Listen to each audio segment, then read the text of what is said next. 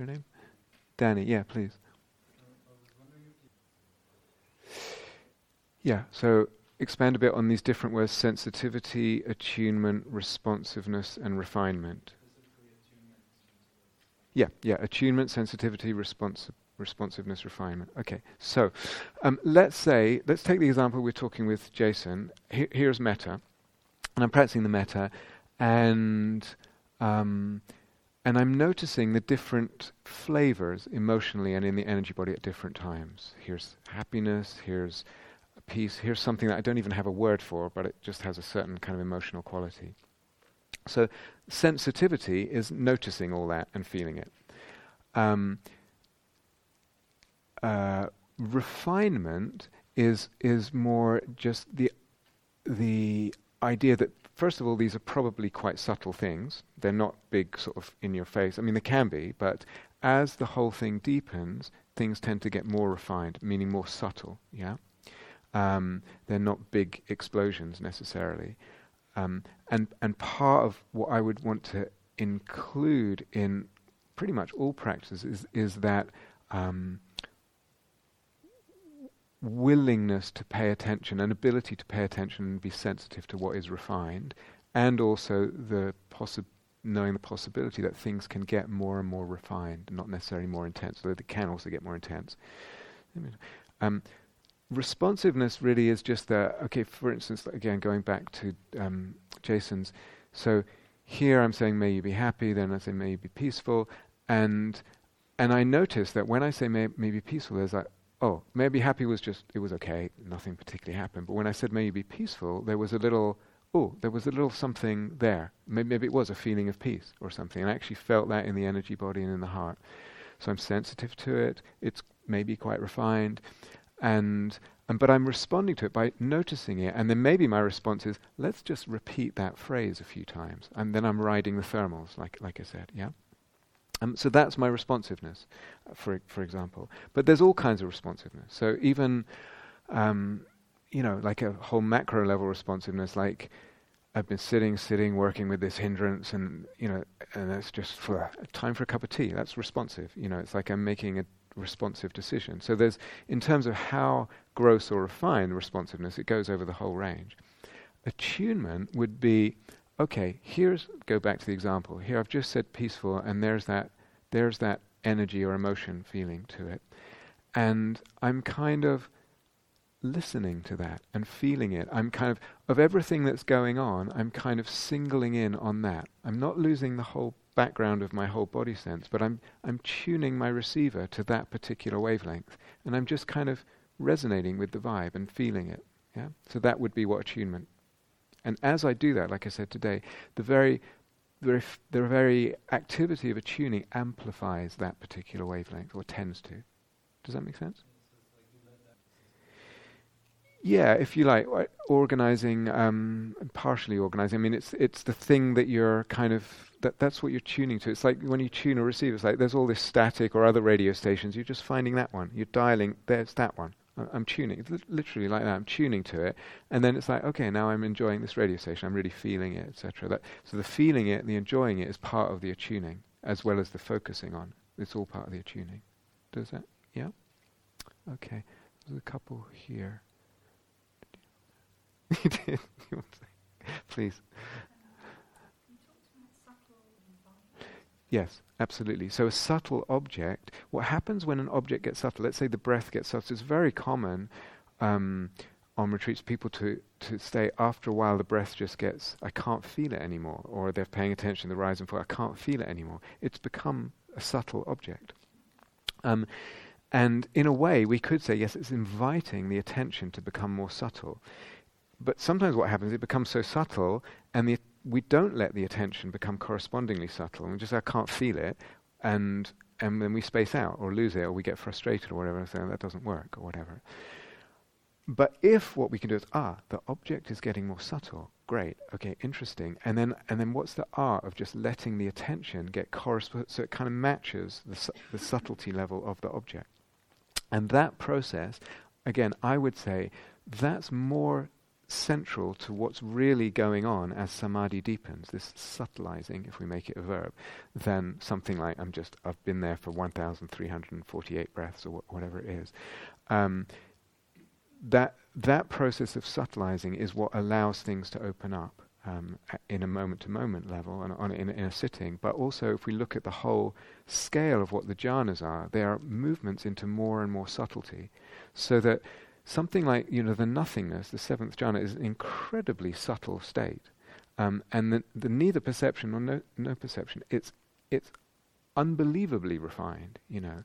But even like the the the, the peacefulness of the third jhana is less subtle than the seventh and the eighth is more subtle, less subtle, less subtle, less subtle, all the way back. So the whole spectrum is actually a movement into more subtlety. And understanding that has actually a lot to do with what's talking about perception attainments and the whole view of the thing. But in a moment-to-moment meditative level, yeah, you want to you want to. If the object gets more subtle, it's like, okay, how can I just let the attention get more subtle? How can I let it shake down like that? Or what do I need to do? Yeah. Okay, lovely. Um, let's just take one more. I can't even see who that is. That Marco? Hi. Yeah. Shift to walking. I think so. Yeah. There's unfortunately there's, there's a few different options here, and I don't want to. I will talk more about this, but let me let's say something now. Again, partly just um, dependent on what I know of your practice a little bit. So.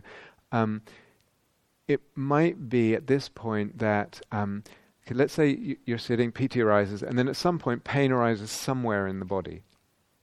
Um, and then what what you can do is get more into the piti and kind of keep it at bay. So I, I would really recommend that's the first thing you do. It's almost like uh, y- your priority is the piti and enjoying it and absorbing into it and getting more into it. Sometimes what helps you do that is actually uh, rather than concentrating on where there's piti, that, that's one option definitely. But another option is, and I will I'll give other options too, but let's say for now, is actually seeing if you can spread the piti into where into where there's pain. Does that make sense? Um, and so sometimes what was painful actually becomes pleasurable as as as you spread it more. Um, partly what maybe what you I think what you're still working on is really learning the kind of absorption into the piti. So we don't want to distract it too much by by getting into the whole pain thing at this point. So that's the primary thing. But partly there's also there's again perception. What was unpleasant can be perceived as pleasant. It's something quite amazing. So sometimes see if you can um, spread the the piti there. Just imagine it going there, or just imagine even for someone you know you might be just just decide to see it as piti. You know, there's there's several things you can play with, and I'll I'll give more at some point. Um, at some point that might work sort of once or twice for some minutes and then and then at some point you can't do it anymore okay on this retreat at this point that's the time to get up Okay, you're out of batteries, and uh, and it's time to get up and either have a cup of tea, go for a walk, or do some walking meditation, or, or whatever. Yeah, I mean, if you want, you could stand up and continue meditating, and if that's pain free, you know, so that's an option. But how does that sound for now as a sort of par- partial answer?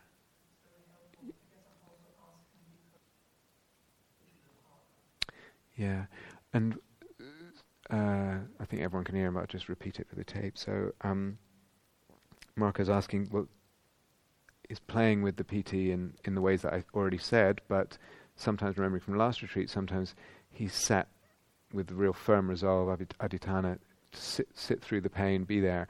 It was difficult, but then when he came back after taking a break, after the sitting, then that's when the most piti built up. Um, it, it, broke through. Yeah? So it makes him think, now, well, maybe I should do that for the sake of that piti breaking through later. Yes? Yeah. Um, to, is partly what I was wanting to talk about, um, maybe even starting tomorrow. So piti arises two ways, and one one is this kind of just keep showing up with intensity and working, working, and then it kind of erupts through. And the other way is, no, here's a little bit of piti, and we're coaxing it, we're building it, we're adding to it more. So they're just different ways of working, um, really. But I'm partly wanting to ask you, what were you doing in those times when you were really just with your firm resolve? What actually were you doing with the mind at that point? Because you could sit with pain and actually just end up a contracted, miserable, crump- crumpled mess. You know, if the relationship is wrong with it, so you were you were probably doing something.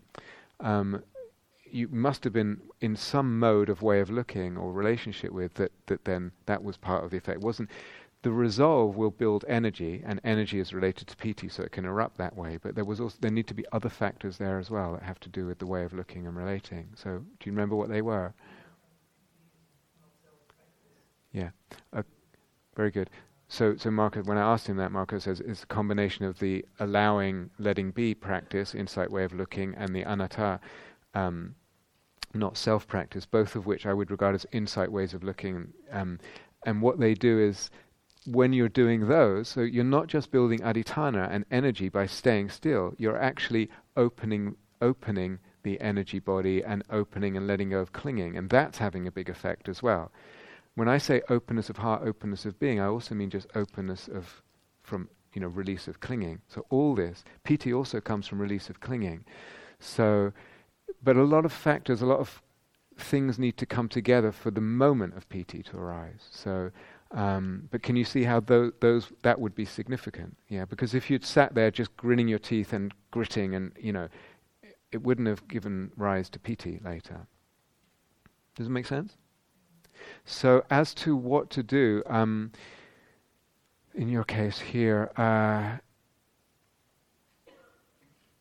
do do both. I don't think it matters, but but again, know what your playground is in terms of what exactly you're trying to achieve at this point, what you're trying to learn, what you're trying to gain mastery of, um, and that might be I'm not sure, but it might be really absorbing into the first jhana, you know. And so if that is that, what, what do I need to do? How do I need to relate right now and practice right now? If, but I have a sense that's what I'm trying to. That's my playground. Does that make sense? Yeah. Does that sound relevant? Yeah, okay, super. Um, I think we probably need to stop now. Um, let's. Is that is that a question, Monica? Or, oh, um, let's let's have some quiet together.